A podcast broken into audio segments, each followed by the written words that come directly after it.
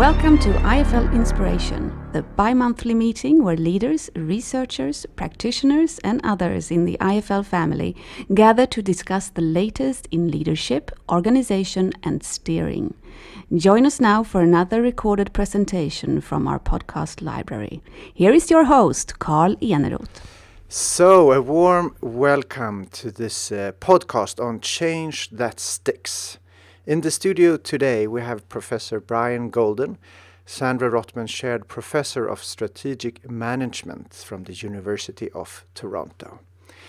He's been active in this field for a decade or two, rather two, what would you say? Actually, all my career, so we're getting on three. Three decades. After having worked with Tejeto, completing a program just a few days ago, you did a seminar yesterday with IFL here in Stockholm on the topic of change that sticks. Everyone talks about change. What is this? Why is it so important? I think everyone is talking about it because each year, whether we work in the private sector or in the public sector, regardless of country, regardless of continent, every organization finds itself being asked to do a bit more or differently with fewer resources. That's simply been the nature of increasing competition that comes with globalization. So we're always working harder to find different ways of working. So this is always change. It's been that since the dawn of time, or? I have been looking forward to the day when someone will say, we're good for today. We can relax a little bit. And I just don't see that day coming. So that's kind of exciting for someone like me because I do research in the area and I advise in the area. I imagine I'll be pretty busy until my career is over. Have you seen in your research and your experience that the perception of change has changed? I think people understand now that they will always be doing it. And the major change I see in the perception is that we now know we can do it. There's been this statistic that's been bandied about for years, and that is the majority of change efforts fail. And that's very negative, and I think very inaccurate. It may be that the majority of change efforts fail, but the majority of change efforts that are systematically managed do not fail. We know a lot about what to do. It's not rocket science. It's not brain surgery. It's really hard work, but if we have a discipline to do it, as I've seen with many organizations, we know the odds are in our favor. What is it that fascinates you with change? I do a lot of work in hospitals, as an example. And for me, part of the reason why I do work in hospitals and healthcare, but also a lot in the private sector, is we're able to do so much more now with the technologies and the inventions that come from science, whether it's medical science or engineering. But that means to take advantage of that, we have to embed those in how we work. So if we're going to have a better life, we need to change. If you look back for decades of the last century, we were changing at a fast pace, but nothing like the pace we've been experiencing over the last 10 or 15 years. And that promises a better life for all of us, but it means we have to change the way we work to take advantage of those new capabilities. What is not change? Not change is coming to work every day and doing what you did yesterday and the day before and 10 days earlier. But I can promise you, if you do that, you won't be invited to go back to work in a week or a year or 2 years from now. Not because people will be angry with you, but because the world will have passed you by. So how do you deal with change? I know you have a strong model that you've been working with for quite some time. What are the stages? Yeah, so I look at change as being very orderly. Now, I like to think it's orderly, but the reality is we can map it all out and plan it, and we should, but we can't predict everything that happens. But we need to be prepared to build in that resiliency. I think of change as having four major stages. The first one, and I'll talk about each of these, is understanding where you want to go in the organization, whether it's a unit, a department, a division, the entire organization, being very clear about that desired end state. The second stage is understanding whether the organization is ready for change. Are you the only one who sees it? What are the capabilities that others have? What resources might be needed? And that's really an assessment stage. And those first two stages are often done very privately. They may be done by you, a small group of colleagues, and this is under the surface. The metaphor I like to use is related to where I come from, Canada. We have a lot of icebergs in Canada along the eastern coast. And what everyone says about icebergs, and I believe it to be true, is that we're only seeing about 10% of them above the surface of the water. 90% are below, and they're hidden. They're big, they're consequential, they're important, but we don't see that. That's a lot like how change, effective change, happens. 90% of the work isn't going to be seen by most in the organization. Maybe it's not 90%, maybe it's 80%, but a lot of the work has to be done behind the scenes, getting the organization ready. This is the planning, the reconnaissance, the resourcing that happens before you start to expose it to the people who will be asked to change and who will be asked to join you. And if you don't do that, if you don't do that hard discipline work, the organization won't be ready. So that's stage one and stage two. That's many times more private work. Stage three has two components. It's selling your ideas and broadening support for change, getting others excited about the change. And there's a lot we know about the psychology of change, about influence. And what we're doing by broadening support is getting others excited. But that's not enough. What you have to do also with stage three is ensure that the organization is supportive of change. And that has to do with systems, because if we get people excited and then they show up at work and they're excited about the work and the change you've asked them to be involved in, and the organization pushes against them or isn't ready or isn't supportive, we're going to frustrate our people and we'll lose credibility, and the change effort will lose credibility. So stage three has to do with broadening support and sometimes organizational redesign to make it supportive. And then the last part, what we're calling making change stick, is about reinforcing the change, making sure that the organization is not going back to where it was when we move on to something else. So those are the four stages. It sounds very logical, but is it that easy? There's nothing easy about what I've said, but yes, it is logical. The model comes from looking at successful change efforts in other organizations. It also comes from looking at failed change efforts in organizations, trying to understand what worked, what didn't, and look across many organizations to develop the model. Could you give some examples of what doesn't work? What doesn't work is, for instance, skipping one of those stages. You might say, four stages is too many. I'll do three.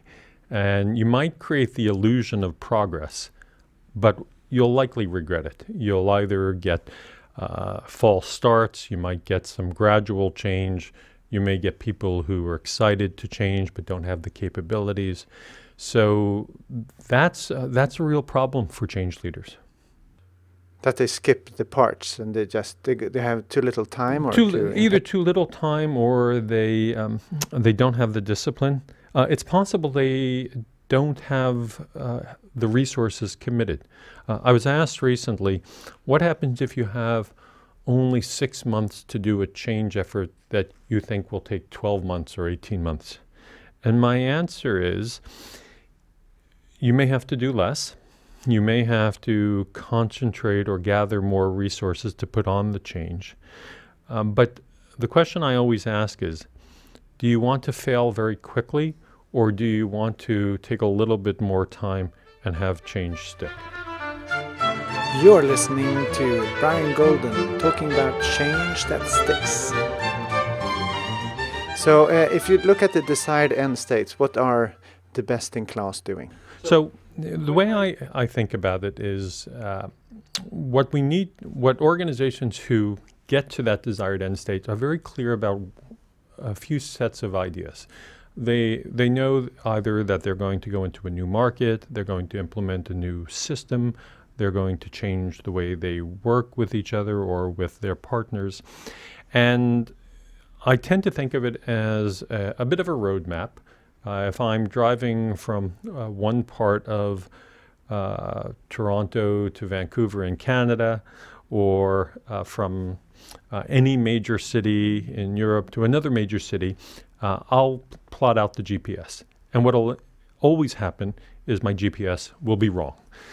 It will not tell me about the roadblocks, or the map will be right, but I'll get tired along the way, or I will have trouble with my car. I know where I have to go to, but I have to build in some flexibility. So I'm very firm about the end state. I'm flexible regarding the means, how I'm going to get there. But it's all about direction. And I tell others, this is where we're going, and we will get there. But we build in some resiliency, and we build in additional resources so that we haven't planned it out to the nth degree, because that's just impossible. That may be something we want to be comfortable with, but we're not going to get there. Yeah, is this, I mean, one thing with the desired end states, it's in a big organization, it tends to be a few bright people who sit there at the top and think out a nice plan and then try to implement it down organization. How do you work if it's a culture that is much more fluid and there are many bright people who don't want a leader, they just want a sense of direction? Yeah, it's a great question, because we know there are multiple kinds of organizations, very different cultures. I think the ideas and the planning can come from both directions. In some organizations, they are very top-down, and the senior leadership team will be clear about where we are going, what we have to achieve. They have to tell a story about what's important to the organization and the strategy. That doesn't mean, though, that they have to be the generator of all the ideas about how to get there. So many great ideas come from the field, come from interactions with clients. And senior leadership's best capability then would be to show paths from the middle of the organization or even lower levels in the organization to sell the idea up. So ideas come from below, they bubble up, but they have to be consistent with that strategic story. Some ideas come from the top, and a wise senior leadership team will get middle management and more junior people involved in the implementation as they're telling the story. And in telling that story, what is your experience? What kind of visions in this successful companies really work? So it's hard to talk about a specific vision that would be generalizable or useful for all of our listeners. But here's what I tell senior leaders or the change team generally. When they're putting together a vision, it's not just enough to do what Martin Luther King said in the 1960s, "I have a dream." That's inspiring, but it doesn't take us very far. We have to break that dream down into some core components. First, and it may not sound very sexy or exciting, there have to be measurable goals. Like, how will you know when you've achieved the end game? So how will you measure? The measures don't have to be perfect, but you have to have some indicators in your mind as part of your vision that you can communicate. You also ought to be thinking about what new behaviors people will have to engage in. At some point down the road, you may need people with different skills, and that may mean training up your people. If you're not thinking about that as part of the visioning process, you're going to be in for some tough surprises later. Two other things I think about, the organizational architecture, and that is the systems that will support the change. And then, ultimately, change is about values and beliefs. It's about the culture of the organization in many cases. So what do you have to do to support that? But very clear to me is, if you can't articulate a vision with those components, you're not going to get very far convincing others to work with you. What I'm getting at is, does this vision have to be a societal vision that you're going to change society, or is it just profit? Great question. It depends on the organization. I think very few people get excited just about profit. There has to be a purpose. The extreme case, for instance, is again in the public sector. When I work with hospitals, the only reason why we care about revenue coming in the door, whether it's from government or private organizations, is so we can do the good, important work of the organization, and that's for caring for people. In other organizations, it's to develop the coolest app or the coolest technology. Now, of course, our shareholders will expect us to make a reasonable return for them, a fair return compared to their alternatives, but that's not what gets people excited in the morning. It's just not. So we need to be able to tell a story that's beyond the bottom line. Okay, so that's for the vision, but it's more to it. Yeah, so you know, the stage one, as I said, is figuring out where we want to go. The second stage is understanding who the stakeholders are. These are the people in your change world who can impact your success. These are going to be people who are going to be affected by it or have a stake in the change process. And what I look at there are a few dimensions of that. And I will literally go to the whiteboard with a group of people who are leading the change, planning the change, and ask the question, who's going to be affected? And then I ask a series of questions. So we might list them down on the whiteboard, and then along the horizontal we'll ask, are they supporters? Are they fence sitters? Are they blockers? So we want to know who we're working with from the start. Other questions I ask are what are their positions versus their interests? And this is an important concept that comes from negotiations work. When people talk about interests, they are really getting at what is important to them. When they say position, no, we don't want to do this. You have to get beyond that to ask the question, why? Why? I tell a story about some challenge I had when I was a department chairman at the university. And we moved into a new building, and I had 20 faculty that I had to find new offices for. They all wanted corner offices. I only had 4 corner offices in the 7th floor of our new building. It was a beautiful new building, but we just didn't have enough corner offices. And my job was to allocate those.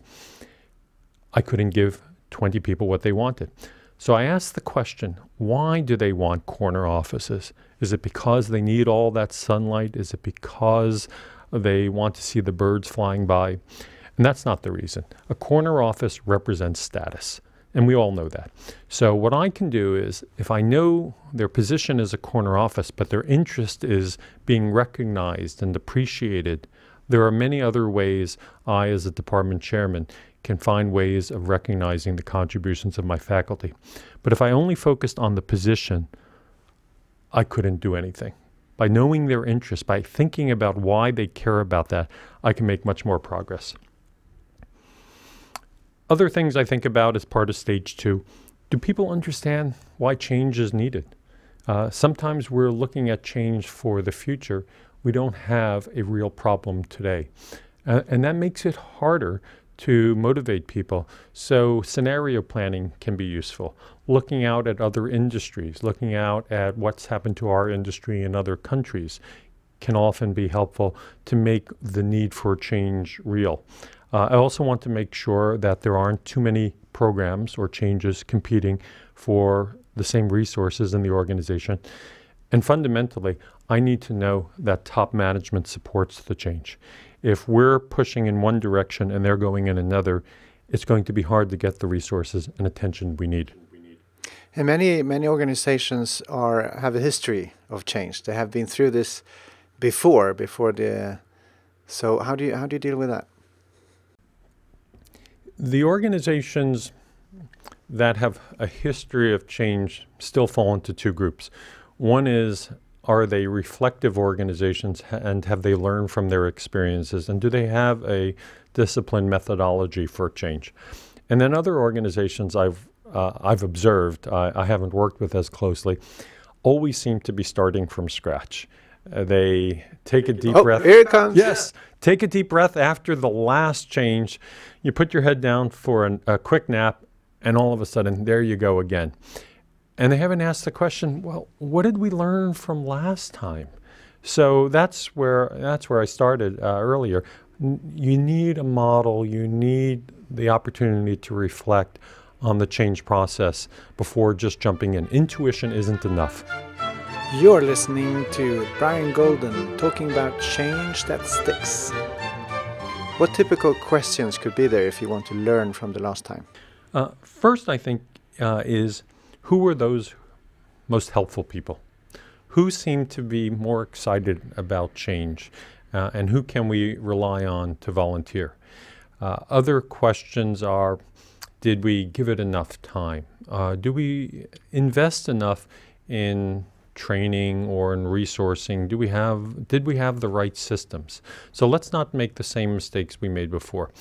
Another question I'd be asking is, did we pick the right change leaders? And this is something that I think is quite important. There is a romantic notion of the change agent or the change leader. And we often think about that person as one person. What we need to be doing is thinking about what qualities does that person or does a small group have to have? And it may not, those may not be in one person. So I look for whether they are influential with their peers. Not formally powerful, but that could be it. Whether they're connected socially in the social network of the organization, whether they're credible, whether they're respected, whether they have personal conviction and motivation. And perhaps most importantly, do they represent the end users or the recipients of change? If you're going to, for instance, develop a major IT system and expect to implement it across the organization, if it's seen as a project from IT, as opposed to the engineers or the salespeople or the marketers or the finance people who will use it, I think you're not going to get very far. The change team needs to be made up of the end users who will represent and be able to sell the idea to their colleagues.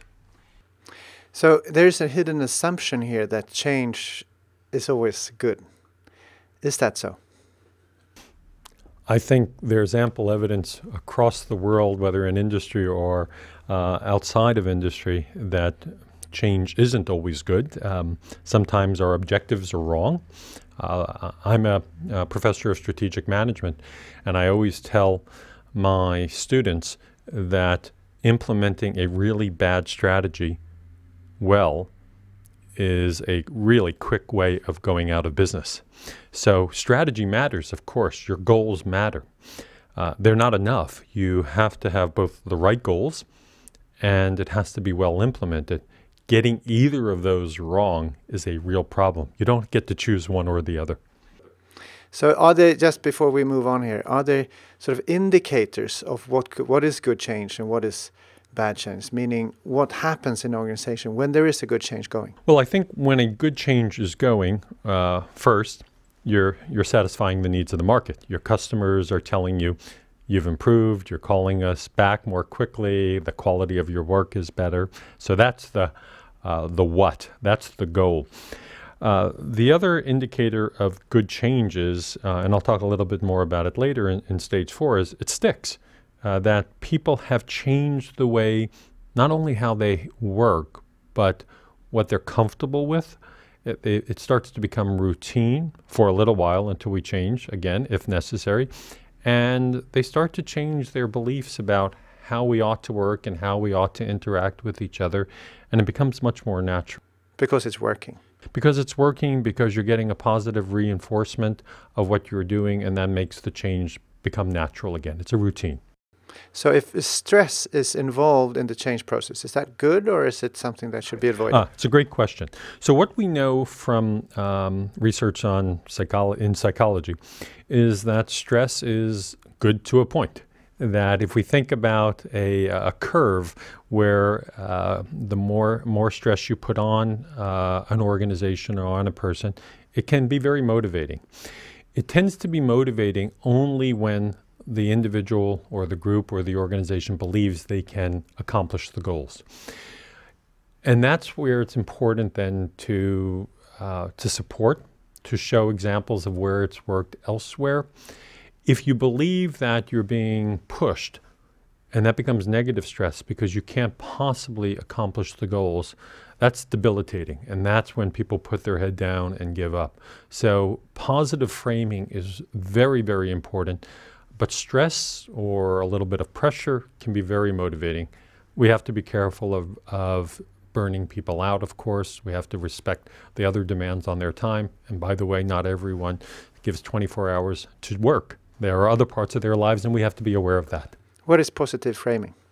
Positive framing is first, it has to do a lot with coaching, either of the individual or the organization, showing what's possible, showing that others have done what we're trying to do, so we're not pulling this out of thin air, providing resources, getting people excited. It's the stimulating of ideas. That's the, we can do this, and we'll help you do this, and we're going to be doing it with you, as opposed to simply we have to do this in order to make an extra buck, or we have to do this to survive. No one gets excited about that. It can focus attention, but it's not sustainable. Okay, so we know where we're going, and we have assessed the situation, and now it's time to broaden the support. Yes. How do you do that? So there are a couple of ways to think about this. I find the work of Robert Cialdini very interesting. Robert is a social psychologist at the University of Arizona, and he has 6 core principles of influence that I think we can all use. The first is this principle of liking, and that is when you're trying to get support from your colleagues, finding some connection to them is quite important. So by liking, I mean, we know that people like and support us if we have some similar characteristics or common interests. So what I'm trying to do is uncover real similarities that we have in order to ask for more support from others. The other way to think is, and it's quite humorous, the idea is that if we can offer genuine praise for people's work, that becomes valuable. So if I say, you know, you've done a great interview here. Well done. I enjoyed this. I thought it was very clear. You made it easy for me. Those kinds of positive comments have a very positive impact on how people feel about us, and they're much more likely to support us. There's some very funny research that's come out, or some rather humorous outcomes recently about gender differences, though. It turns out that praise, when you offer it, on average, needs to be seen as genuine, more for women than for men. Women seem to, on average, have this sense of whether we're offering genuine praise or not. Men, it seems, don't care. We're so desperate for praise that's simply praising us, even when I know you don't mean it. It's good enough. It's good enough. It's good enough. So we're desperate. The second idea is reciprocity. Doing favors for people means that you can call on favors for others later. So don't think about change as having just a start in the process and an end. We're always going to be asking for support professionally from our colleagues.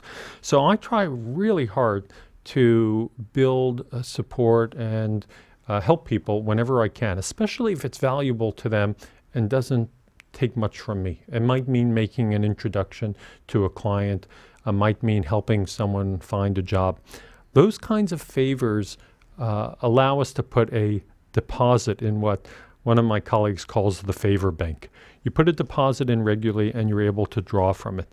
And those are the kinds of initiatives that are absolutely important when we need to look for support.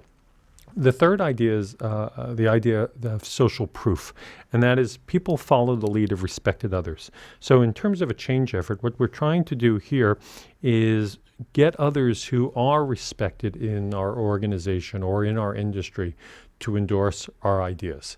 Rather than it just coming from me, the so-called change expert, I want to bring in people from industry who've already used this new system that we're trying to implement. And if we can do that, they have some credibility, and they are also seen as somewhat independent of the change. And that helps sell the idea as well. Another idea is the idea of consistency. Can we get people to support a concept before asking them to change their behaviors? So if I ask you, do you support the idea of building a playground for underprivileged children? Would you sign a petition to do that? Now, odds are you will. You look like a nice guy. You look like you're a caring person. If I come back to you 10 days later and say, would you be willing to pay for this? Donate a little bit of money? What we know is the odds are 6 times as great that you will if a little while earlier you said it was a good idea. You're listening to Brian Golden talking about change that sticks.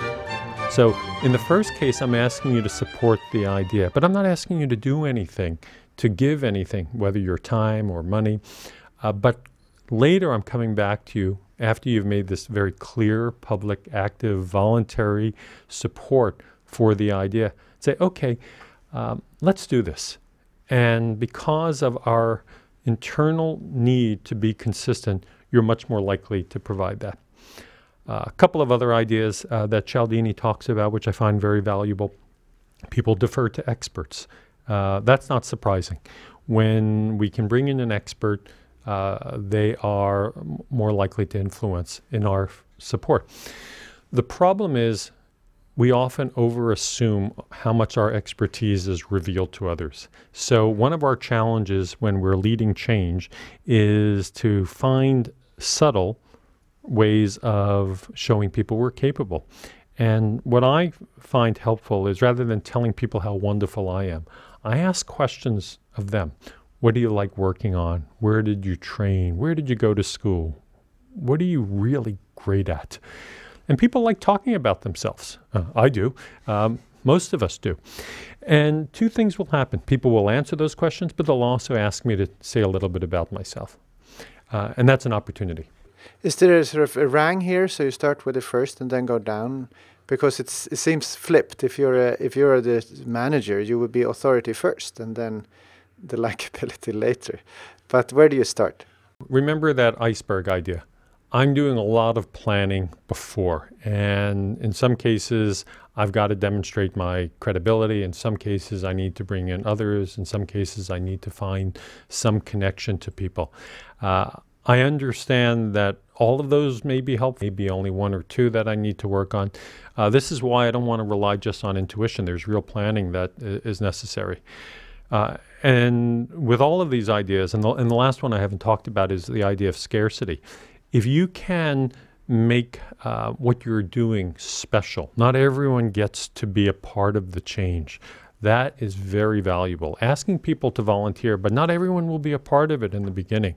Going to your initial supporters, asking them to be designated on the change team, to be part of the pilot, that's valuable. People like being in the in-group. And if it's clear that the organization is moving in that direction, those fence sitters are going to ask to join. And once the fence sitters join, the blockers see the writing on the wall. They need to be a part of it too. And this is Cialdini with the S. And this is Cialdini with the S. C-I-A-L-D-I-N-I.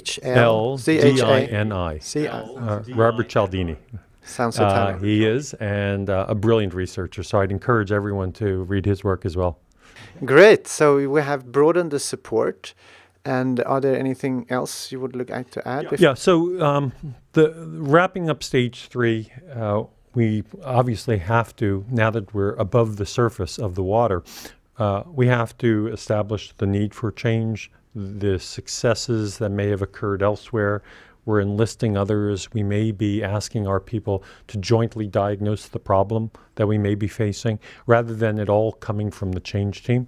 So again, the change team doesn't need to say, not only do we have to get to our desired end state, but this is how we're going to do it. We can ask questions. We need to be open to the possibility that we haven't seen every possible way. And I find the most effective change leaders ask questions and then are smart enough to stop talking. You don't learn anything when you're talking. And if you're asking others, how can we do this? Are there things we haven't thought about? It's amazing how many people in your organization have a view about what's possible. So the joint diagnosis becomes important. And then lastly, understand that this is going to be stressful for some people. They will have concerns about why now, why me, what if I'm not able to do the work? They'll ask questions like, are you saying I messed up because you're asking me to change. What if I fail? Our communications have to be sensitive to those concerns or those anxieties. There's a common saying that people don't like change. I don't accept that. I think if we look at the history of the world, we see change occurring all the time and increasing rates. All of our innovations, the improvement in quality of life, have all been based on change. What people don't like is change where they don't think they're up for it or where they're not going to get support. So our job as change leaders is that positive framing. It is supporting the change. It's being inclusive. It's being open to ideas.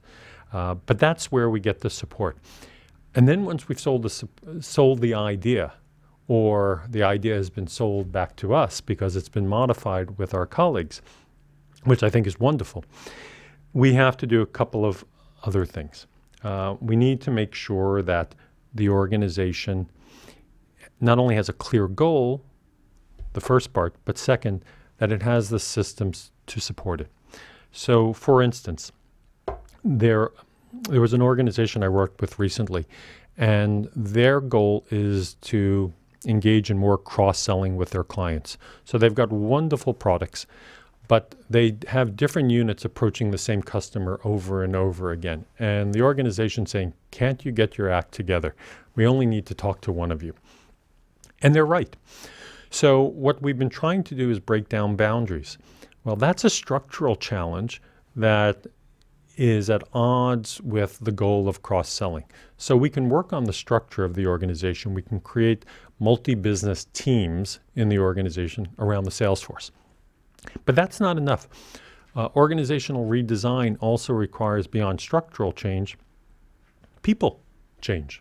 Not changing the people, but making sure that they've got the right skills or capabilities. In this case, these folks need broader knowledge about the different businesses.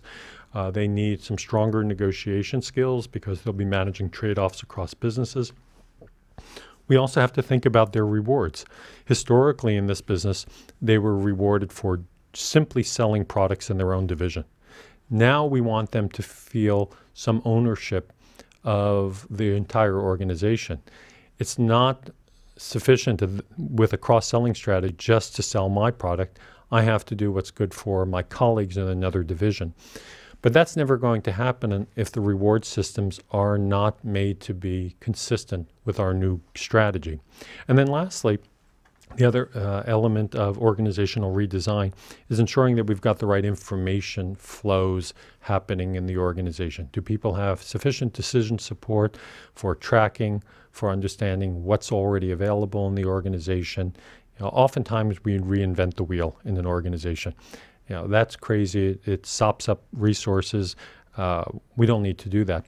So those are the core elements of redesign. We have to ask, do we have the right structures to support the change, the right people skills? Do we need to involve new training? Should we be selecting different people, recruiting different people as we grow? Are the rewards consistent with what we say we want? And do we have the right measurement systems? That's what creates a supportive environment. And if you don't have that, when you ask people to change and they look at what you've done or haven't done to create that supportive environment, you will simply frustrate them. Because they're on their own, basically, without that support. Here they want to help you, but your part of the bargain hasn't been upheld.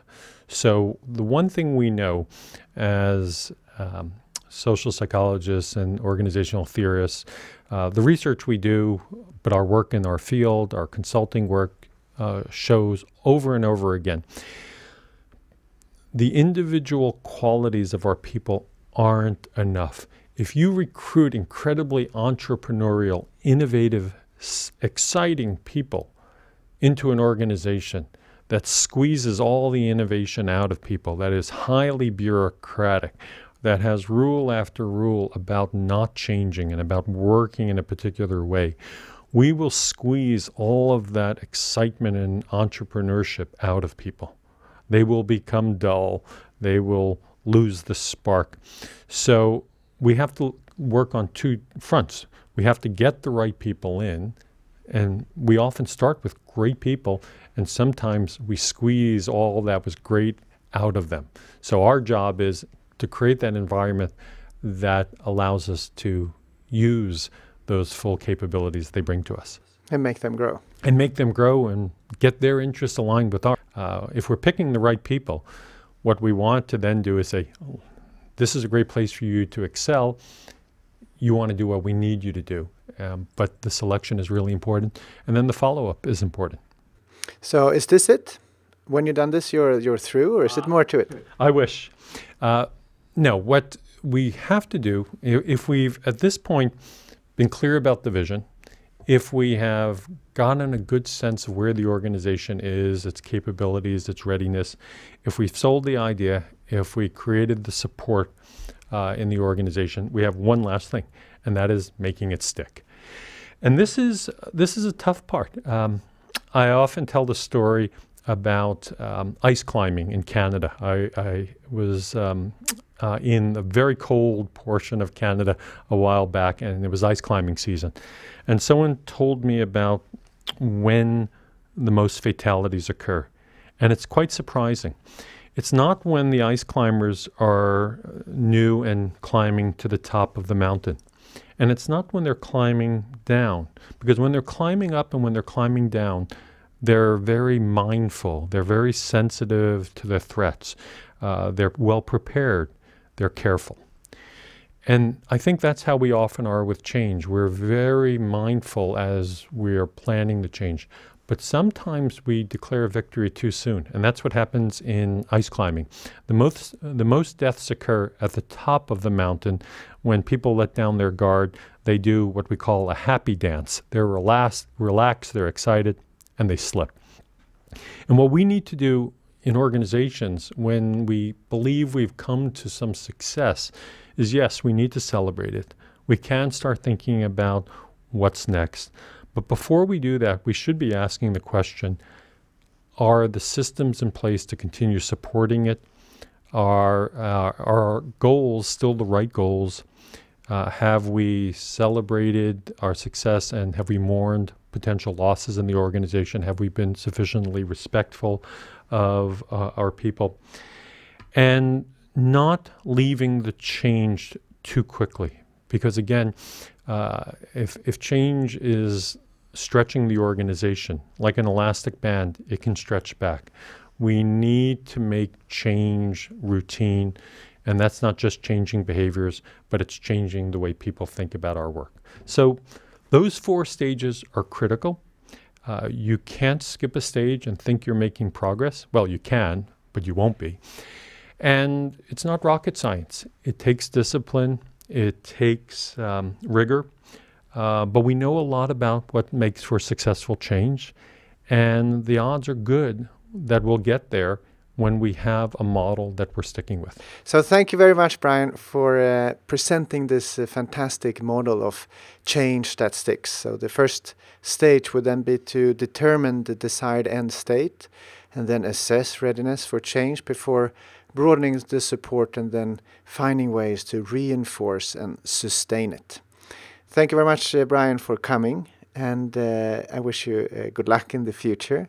And if you want to listen more to IFL's podcast, please surf in at ifl.se/inspiration. Thank you, Brian. You're very welcome. Thank you.